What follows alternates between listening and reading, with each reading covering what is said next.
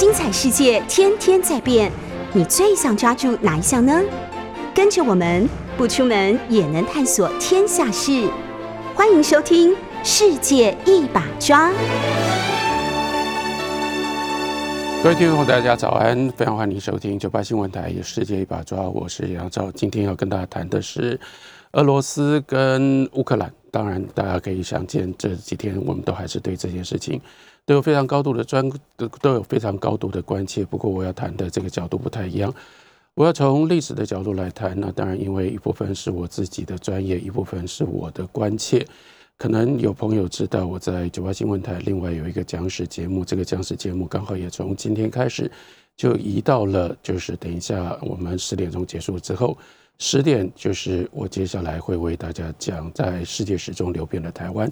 那所以我顺便的把这个前后这2个小时的我的基本的态度跟大家说一下。我当然希望大家都对于历史会有非常高度的兴趣，不过很重要的一件事情是，不管你对历史有没有兴趣，在今天这样的一个情势底下，历史会管你。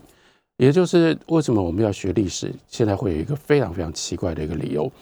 我们学习历史是为了不要让人家拿历史来骗我们，或者是不要让人家拿历史来压我们，说啊，因为历史上是怎样，说我们应该要怎么样。那这个如果你在这样的一个情形底下，你听到人家跟你讲历史，我希望你稍微小心一点。可是如果你自己不学历史，你自己对历史没有兴趣，或你没有历史的基本的知识，这就没办法。因为这个时候人家怎么讲，你就只好怎么接受，或你就误以为历史就是怎么样。所以我还要跟大家讲历史。当然这里也许就有一些听众朋友可以体会到，或者感觉到说，哎，这好像有一点点矛盾。你告诉我们说啊，别人跟你讲历史，有可能这个历史呢是骗你的，或这个历史呢是你不应该要这么简单的就接受的。那为什么要听李阳照讲呢？李阳照讲的也不过就是另外一种一家之言，跟我们现在所流行的主流上面的许多历史的看法。我怎么知道为什么要听你的？好，我想告诉大家非常明确的一个很基本的一个标准。那如果你在听历史的时候，什么样你应该相信，什么样你不应该相信。历史讲的越复杂，越值得你相信。历史讲的越简化越简单，说啊，历史就是这样，我就希望你不要太相信。为什么？因为历史复杂了就不太能利用，就会告诉你说有这个有那个 on one hand on the other hand， 然后又是这样可能又是那样，这个有来历，那个也有来历。在这种状况底下，就不会产生我们今天在看待历史或使用历史很多人的基本的态度。因为历史是这样，所以台湾人就是怎样，台湾历史就是怎样，所以我们今天就应该怎么样。或者是中国历史是怎么样，中国人是怎样，所以我们今天看待中国人，我们就应该怎么样。如果你把历史弄得复杂了，但是复杂了才是历史的真实。人是这么复杂的一种动物，人所建立的文明比人作为一个自然的动物还要复杂几千倍几万倍，我们怎么可能会有简单的历史3言2语就能够讲得完的呢？所以因为这样，我就要特别从历史的角度，恐怕这也是今天我们在谈乌克兰跟俄罗斯战争啦、现实啦、国际现实啦、美国的反应啦、欧盟的反应啦，乃至于到中国的态度等等，大家比较少会关切的。可是我觉得如果你不这样关切的话，有很多东西不是说你就看不清楚，因为不见得这样你就会看得比较清楚，但是呢，你很容易就会被这种好像是似是而非的历史的说法呢，你就只能够接受，因为你没有别的方式可以去质疑，或者去可以去思考。那让我稍微举一个例子吧。什么叫做我们用历史的角度比较复杂的来看待这件事情？也就是说，我们这几天听到太多了，那就叫做俄罗斯总统普京或者是普丁，那看你怎么翻译。那他那个名字的俄语的发音本来就是非常非常接近这跟之间的那个发音。好了，那俄罗斯总统普丁，我们听过的几千次了，有问题吗？有啊。如果我们要稍微复杂一点的看，每一个都是问题啊。一个我不知道大家有没有意识到非常有趣的一个问题，例如说为什么叫俄罗斯？俄罗斯不就是 Russia 吗？ Russia 就是俄罗斯。那你不觉得这里面有一点奇怪的地方吗？例如说，如果你去看日文，看日本人好了，因为同样是翻译的名字嘛，在日本、在台湾，有一个也是历史了，但我相信在一些人的这个生活里面，你还有印象，对你还有意义。例如说我们有一种很有用的，也一直到现在的传统的一种胃肠药，叫做 Celocan， 叫做真鹿丸。那大家应该吃过真鹿丸，没吃过也没关系，你可以查一下也就知道。那真鹿丸很有趣啊，真鹿丸为什么叫做真鹿丸？真鹿丸这个药，光是看它的名字，从历史上你就知道它至少有100年的历史。它从哪里来的？从跟日本跟俄罗斯打仗，这是我们今天的说法。而在日本的药名上面就非常清楚，为什么叫做真鹿，就是要去征服 Russia。那 Russia 当时在日本的这个汉字，它写成的是 Lucia。那 Lucia，Russia， 这不是名字比较这个声音不是比较接近吗？那相对的，我们为什么称之为叫俄罗斯？罗斯 Russia， 为什么我们称这个国家，我们不是称之为叫做罗斯或者是罗斯亚、罗西亚，而是变成是俄罗斯？这就是有历史的渊源呢。历史渊源就是，当然我们现在有一些东西没有办法那么确切的考证到它最早的来历，但它最早的来历就表示说，因为当时在这个国家跟中国接触的时候，这是在清朝的时候，更早的时候，在跟清朝接触的时候，它的正式的名称当中，它有一个定冠词，这定冠词所以就加在前面变成 Air Russia。 Air 其实就是指的像英文里面的或者是法文里面的这样的一个功用作用，所以它挂在前面，因为前面有一个定冠词，所以它的发音就变成 Air Russia。那 Elusia 就变成俄罗斯。光是这个俄罗斯的名称的来源就有来历啊。那我们在讲说俄罗斯的总统，你也不能够就轻而易举的就看俄罗斯总统，总统就是总统啊，总统我们蔡英文总统不就是总统啊？然后这个拜登总统不也就是总统吗？如果你要看这个来历的话，现在的俄罗斯总统这个总统，这也就是另外为什么很多人就说，普丁怎么会是一个总统呢？普丁其实比较接近是一个沙皇哈，沙皇也有来历，我们等一下再讲。那我们先讲说为什么普丁不应该，我们理所当然把他视之为总统，但我们在称他为总统的时候，我们就要知道说，依照这个非常非常复杂的过程，我们今天讲到蔡英文，我们一讲蔡英文，蔡英文的总统任期清清楚楚，蔡英文顶多就是做到2024年，他的8年两任的任期结束了之后呢，到2024年最晚2024年，其实不是最晚，因为没有早晚，几乎是明确的，除非发生非常非常激烈的这个特别的事情，要不然蔡英文的他的总统的任期呢，就是到2024年的5月20号，这个时候他就必须要交接，让下任的中华民国的总统能够就任。可是普京他如果现在我们看到他的这个俄罗斯总统的任期，可能的任期，他可以当到什么时候？他可以当到2038年。今年是几年？今年是2022年。一个总统，当我们在想象说他作为一个总统，可是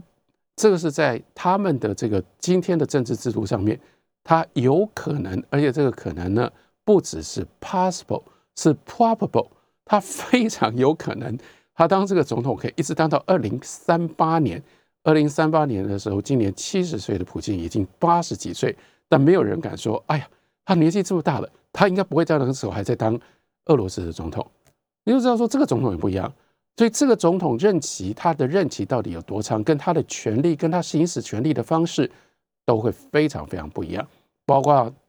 我们今天在讲到说，我会看到有很多人的评论就说，你看乌克兰现在的状况，然后呢普京陷入到了泥沼，他现在呢就可能有了国内的政治上面的危险，包括他的国内所建立的是一种寡头政治等等等等。拜托，我们还是要稍微在这上面小心一点，因为你要了解，普京之所以能够运作，让他自己的这个总统的位置可以做到2038年，这中间有多少复杂的过程，以及这中间有多少复杂的政治因素。我们今天在理解在分析俄罗斯的情势的时候，我们要了解，我们要放进来。还有再下来是什么？那再下来俄罗斯总统普京，那不就是普京吗？是啊，普京啊。我们也来谈一下普京的来历。普京的来历，我只讲一个很简单的一个来历，就是他的名字。他的名字我们今天都把它称之为，在这个中文翻译里面叫普丁或者是普京，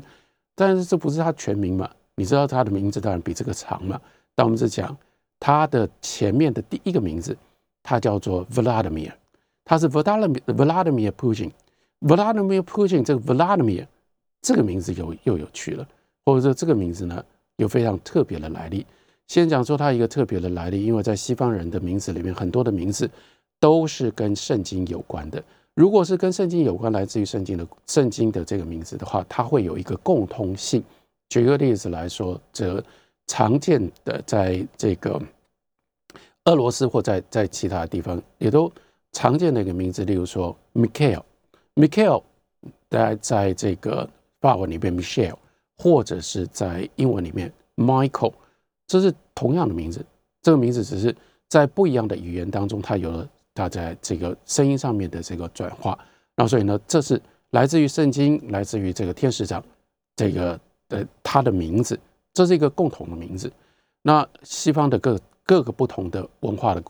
化当中都有这个名字，或者是说，在俄罗斯的历史上面，另外一个重要的大名字，那就是彼得大帝。彼得大帝 Pedro 就是 Peter。所以这也是同样的名字，是西方的各个不同的语言、不同的国家里面大家共通用的一个名字。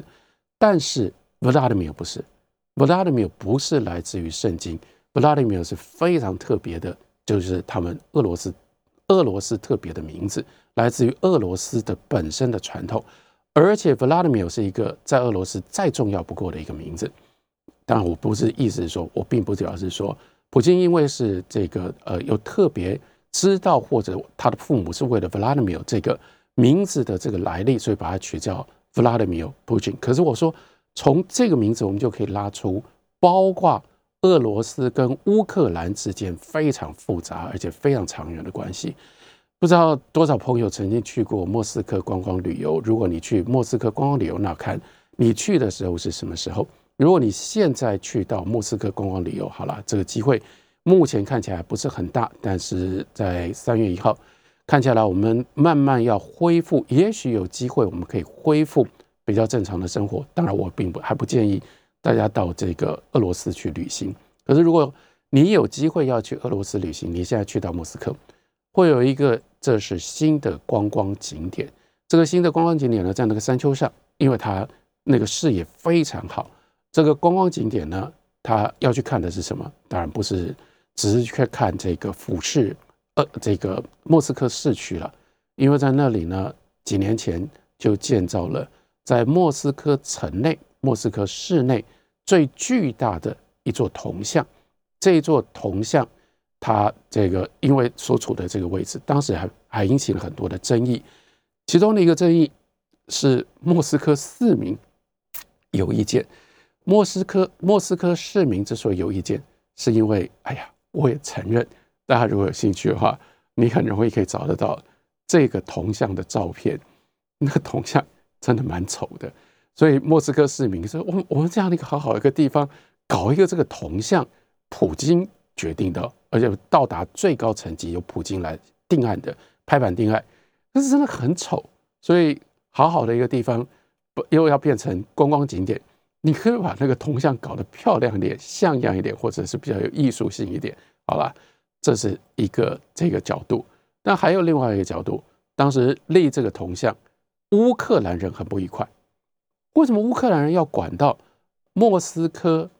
有这样的一个观光景点上面的最重要的、最大的一座铜像呢？那就牵涉到这个铜像的身份。这铜像是谁的铜像？这是 Vladimir 一世的铜像。好了， Vladimir 一世是谁？ Vladimir 一世，这就是历史啊，因为它如此的古远，如此的久远，它是西元10世纪到11世纪初的人。那为什么 Vladimir 一世要在这里帮他立一个铜像呢？因为他就是当时基辅公国的这个大公。那当这个俄罗斯人的在远溯俄罗斯人的历史的时候，他们就是远溯到 Vladimir 一世。Vladimir 是等于他就在这里，他成立了这样的一个在基辅公国作为他的最重要的一个基础，是被认为视之为是整个俄罗斯文明的最重要的起源地，最重要的这个起源的原始的历史的人物。你就知道说，俄罗斯跟乌克兰，如果我们不去追究历史的话，你永远搞不清楚。但是一旦我们追究历史的话，请大家一定要记得，这个历史不可能三言两语就跟你讲得清清楚楚就明白，就这么简单。光是Vladimir一世，刚刚我们讲了，他是基辅公国的大公，基辅不就是今天也在我们的新闻当中大家朗朗上口，每天就要看一下基辅的状况怎么样。然后呢，基辅如果大家注意到这个名字，这又是乌克兰的去俄罗斯化，然后呢到他要试图建立他自己的国家认同，非常重要的一个写法，非常重要的一个做法。就是传统上面过去我们讲到基辅变成这个英文的，就是变成了西方罗马字母的时候，这个俄罗斯用他们自己的东正教的字母把它变成西方的字母的时候，以前的拼法都是 KIEV。 但是这就像是这个南韩以前他们的首都叫做汉城，为什么今天把它称之为叫做首尔？那就是它不要汉城当然有它的道理，而且这本来就是他们曾经有过的重要的传统的名称，因为这个汉城就是这个城市在汉江旁边嘛，因为汉江水它叫做汉城，我们都叫做汉城，都叫汉城。可是后来这个南汉政府就坚持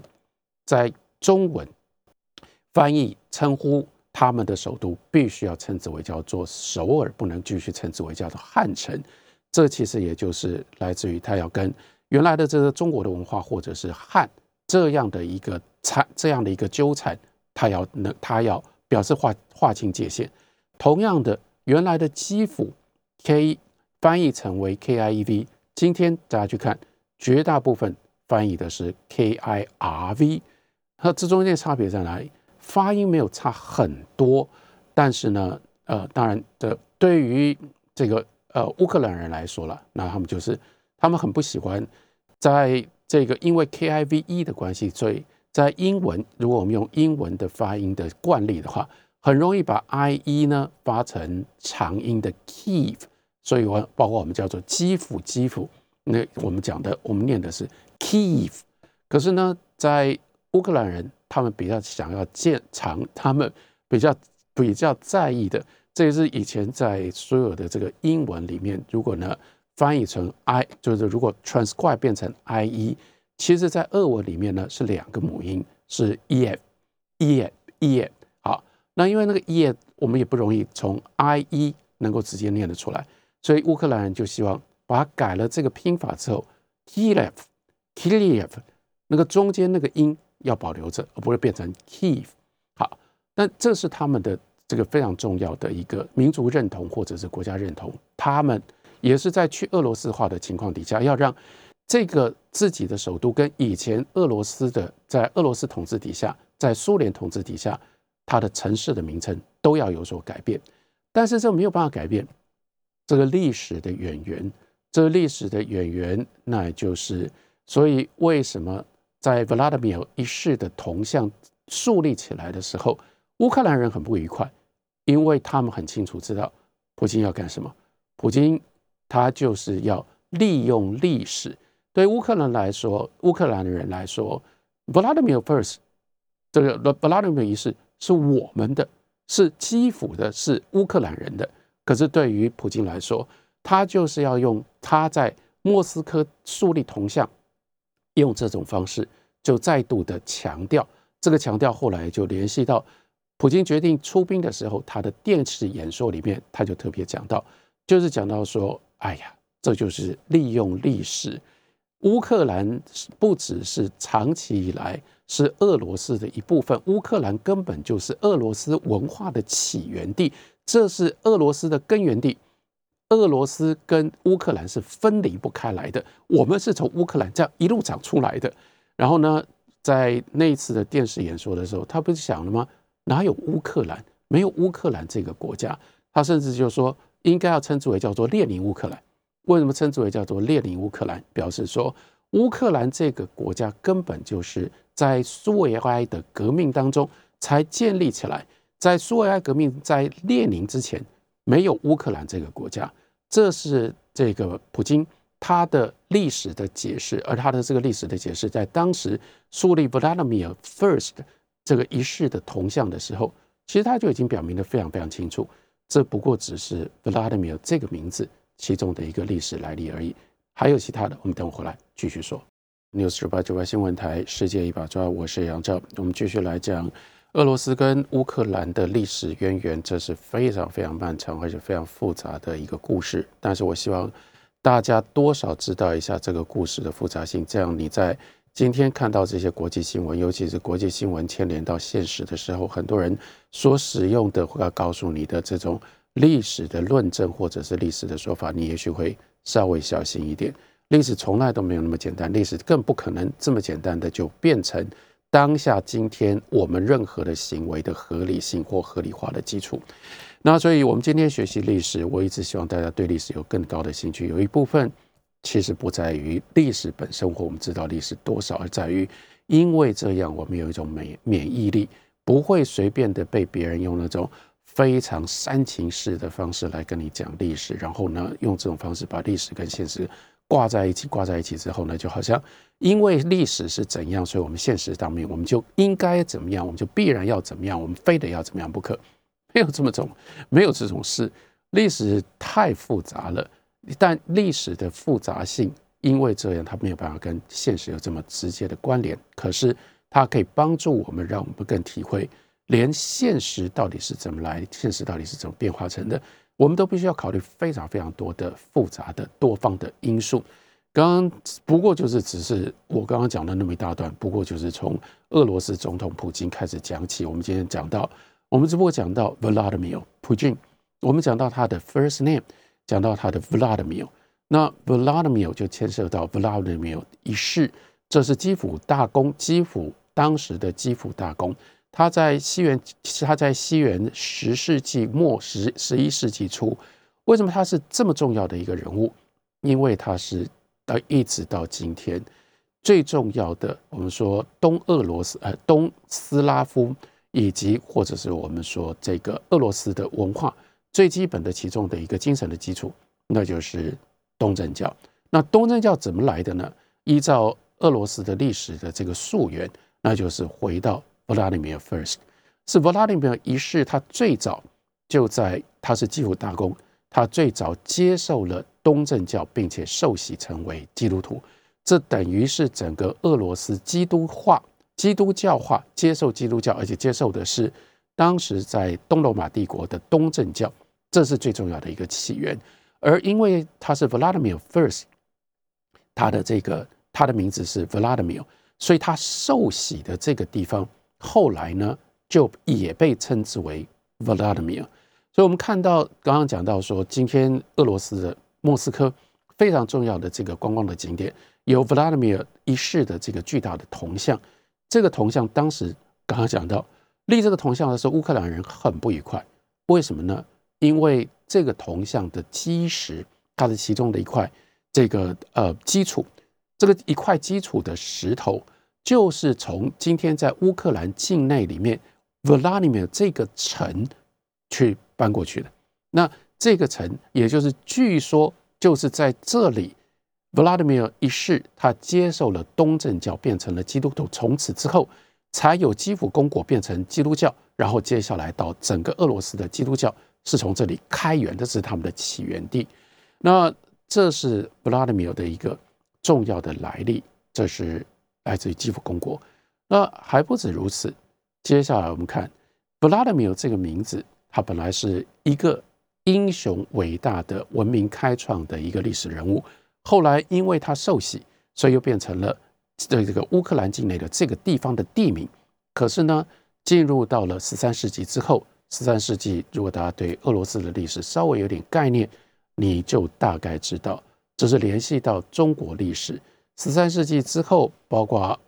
这个基辅公国没落，包括甚至是整个俄罗斯地区陷入到他们的黑暗时期，这是俄罗斯历史上标准的，不管你怎么讲，都叫做黑暗时期。黑暗时期的来历是什么？是谁造成了这个巨大的黑暗的阴影？那就是蒙古人，成吉思汗。然后呢，他的这个底下的名将拔都西真在这里成立了金帐汗国。所谓的金帐汗国呢，他的统治的区域就是这个今天的俄罗斯这些斯拉夫民族他们所在的这些地方。然后呢，蒙古人的统治极度的残酷，然后呢，极度的高压，在那样的情形底下，所以呢，当时的这个俄罗斯人在这里，他们留下了他们最黑暗的、最可怕的，对他们来说就是最难堪的一页历史的记忆。那其中还有一个难堪的地方，这难堪的地方呢，就牵涉到莫斯科。莫斯科当时是莫斯科委或者是莫斯科公国。这个莫斯科公国它为什么能够崛起？它是在蒙古人统治的时候崛起的。在蒙古人统治的时候，莫斯科公国它的崛起，其中呢有一个身份、一个地位，更牵涉到一个人物。这个人物叫做伊凡三世。伊凡三世是今天在俄罗斯的历史底下，历史当中，如果不远溯到弗拉基米尔一世，那俄罗斯的历史，尤其是莫斯科，我们称之为叫做莫斯科韦的这整个这个王朝的历史的话，那是追溯到伊凡三世。那伊凡三世有什么特别的身份呢？他是一个 Vladimir 啊，所以他叫做 Vladimir Ivan， 不是，他的名字就叫 Ivan。 那为什么他是一个 Vladimir 呢？因为到了伊凡三世的时候，他是15世纪的时候，到伊凡三世的时候， Vladimir 从原来是一个人名，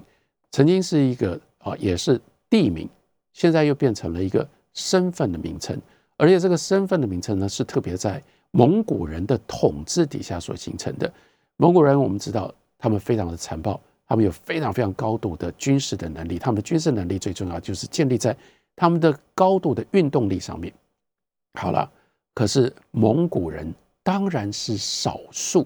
蒙古人从来没有变成一个非常非常庞大的一个族群。他们到各个地方，他们建立了这么庞大的一个蒙古帝国，他们所到之处，他们都是少数统治者。少数统治者的这种帝国统治，它就一定会有一个特色，那就是它必然会在当地，它要寻找它的共谋者，或者是帮助它进行统治的人。所以很简单的，帝国要能够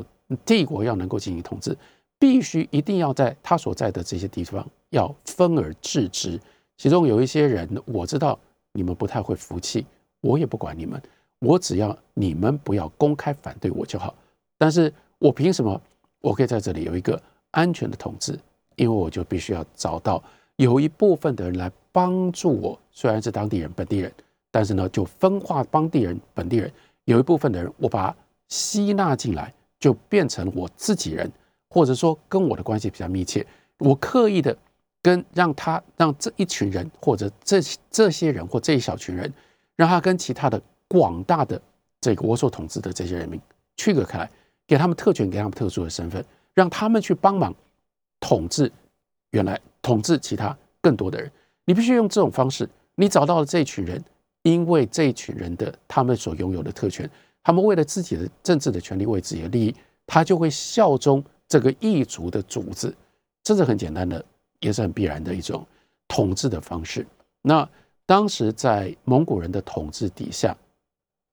跟蒙古人亲近，帮助蒙古人去统治其他俄罗斯人的这种人，他们有一种特殊的身份的名称，就叫做弗拉基米尔。所以伊凡三世他的家世原来是弗拉基米尔，可是伊凡三世为什么变成这样的一个重要的历史的人物？因为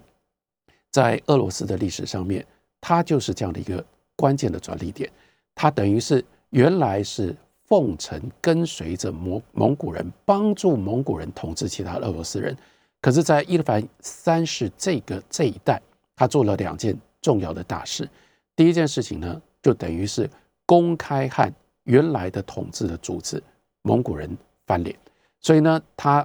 转而变成了代表俄罗斯人去跟蒙古人抗争。这就是为什么把他视之为就是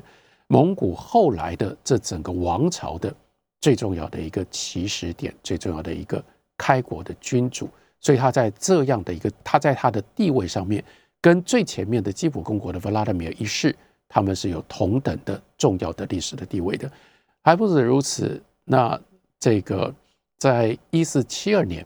伊凡三世做了一件非常重要的事，这个时候就牵涉到不只是俄罗斯的历史，是整个欧洲的大历史。欧洲的大历史15世纪发生最重要的事情是什么？希望大家多少有一点点印象，那就是1453年。1453年在土耳其人的攻打之下，君士坦丁堡，这也就是当时东罗马帝国的首都沦陷了。东罗马帝国首都沦陷了之后，所以呢，东罗马帝国灭亡。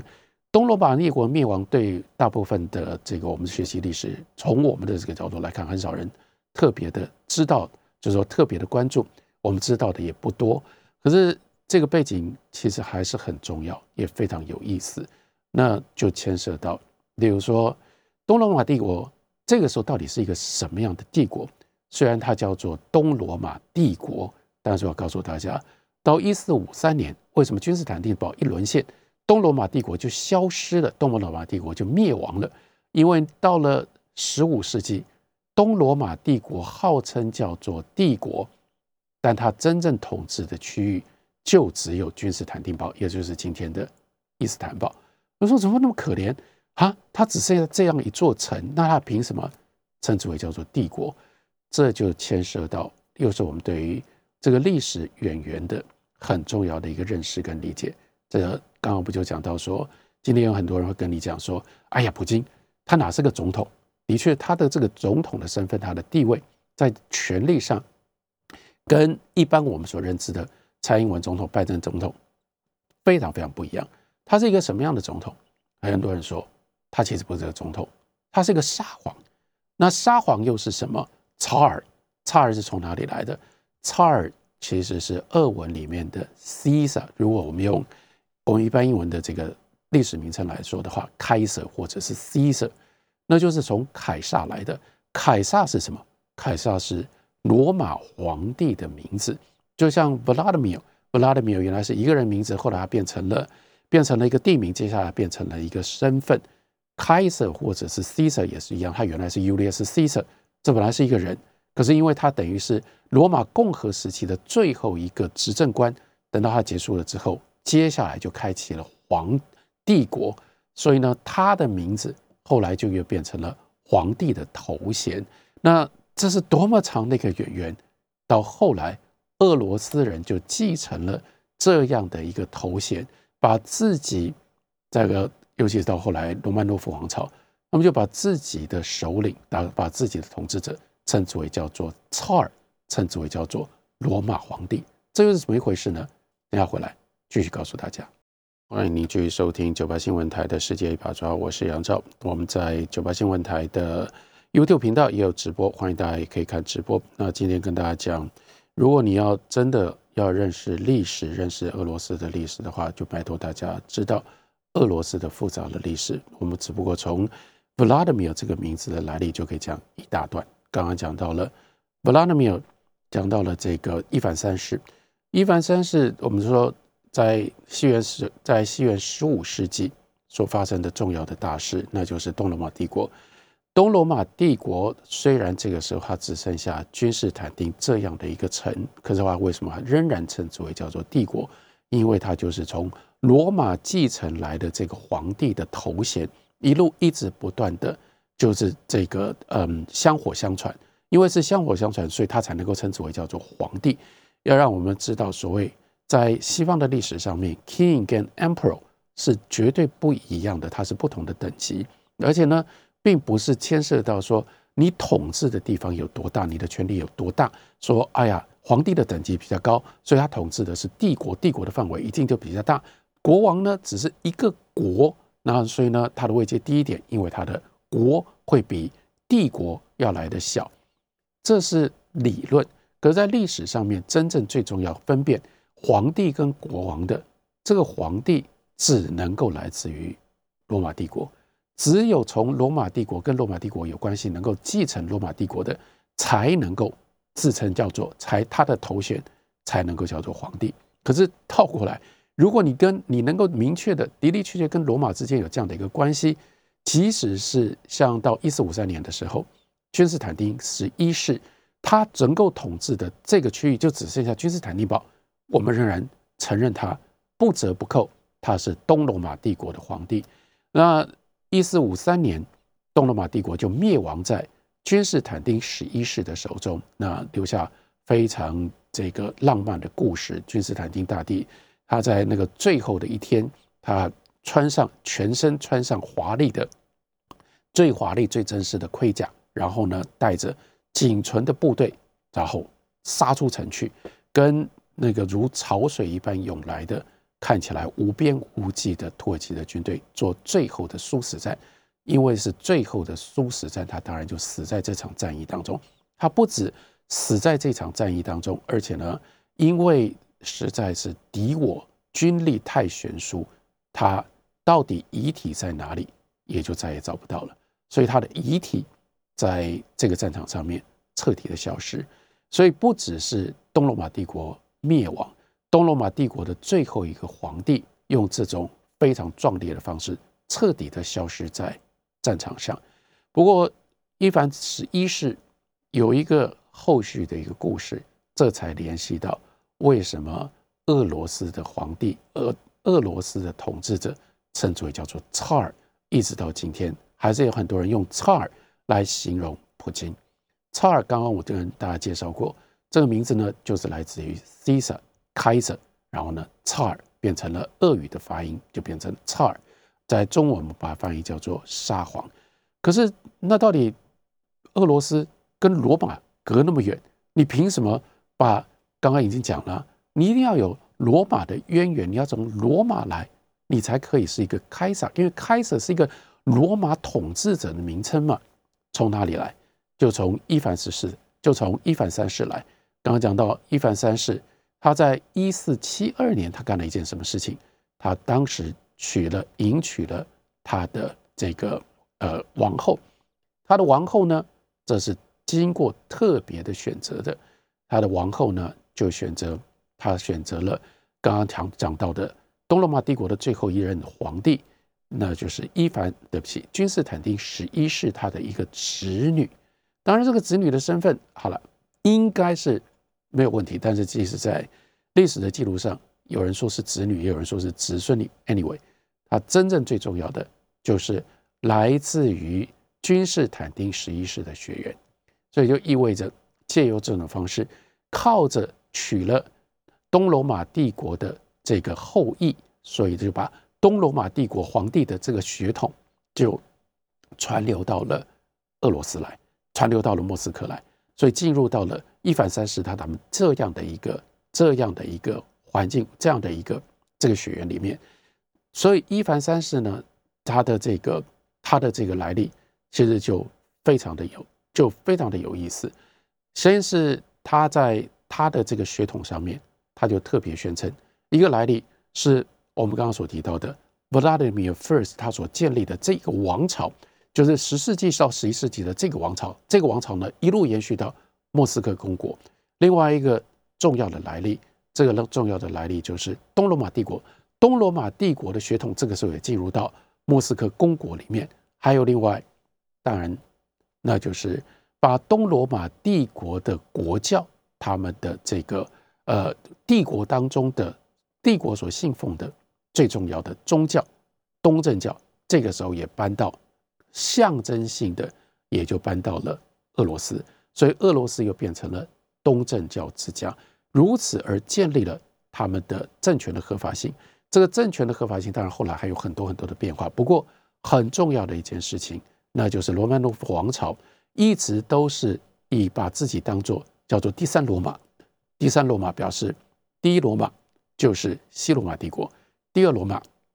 是东罗马帝国。到了俄罗斯，到了莫斯科公国的崛起，就产生了第三罗马。所以这第三罗马跟第一罗马、第二罗马是这样一脉相承下来，这让我们就清楚了解。所以不要光是只是在讲中国的历史的时候呢，讲说啊，中国有这种这个世界中心的这种观念，因此呢，中国的这个观念今天会对于中国在看待国际事务的时候有些什么样的看法？让我们不要忘了，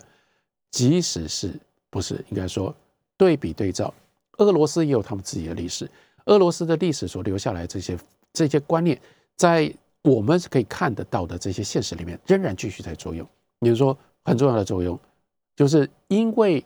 他有这种第三罗马的这种信念，所以即使是经过了共产党、共产革命，然后共产革命那么样激烈的推翻了罗曼诺夫王朝，可是推翻了罗曼诺夫王朝之后，建立的是跟原来的王朝完全不一样的一个新的政治体制，称之为叫做苏维埃政权。苏维埃政权呢，用这种方式组合起来，列宁他都不可能摆脱原来的第三罗马的这样的一个梦想，或者这样的一个历史的规范，他不可能拆解这个，至少到这个时候已经由罗曼诺夫王朝所固定下来的这样的一个疆域。还不止如此，这个列宁这个不断革命论，或者是永远革命论，共产党他们之所以信奉马克思主义，然后要把马克思主义不是停留在一国革命而变成世界革命，一直要把成立共产国际，然后要把共产革命一直不断的传递，然后呢外销输出到各个不同其他国家。这也就是第三罗马，这也就是帝国的心态，或者是帝国的历史所延续所引发出来的。另外我们也倒过来就可以了解，在冷战时期为什么美国对于防堵苏联有这么样强烈的，而且近乎是 paranoid， 近乎是一种非常恐慌的一种状况，包括因为有这样的一种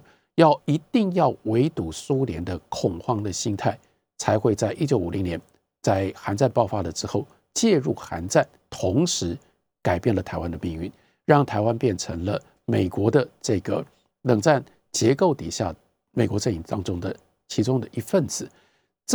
那就是因为美国人、西方人、欧洲人一直都记得这个罗曼诺夫王朝这样一路下来，从莫斯科公国一路到罗曼诺夫王朝，他们所抱持的第三罗马的概念。这个第三罗马看起来好像就要在列宁、斯大林的他们这样的一个共产信念底下要成真了，因为他们就一直不断的扩张，一块一块的，这个时候是一个共产主义的帝国。因为是有这样的一个共产主义帝国的可怕的威胁，所以接下来有冷战，也才有冷战结束了之后，今天我们在讲俄罗斯跟乌克兰之间的这个关系，最严重也是最麻烦的一个因素，那就是乌克兰要倒向西方，而乌克兰要倒向西方，乌克兰要参加北约。对于俄罗斯来说，那也就是不只是你在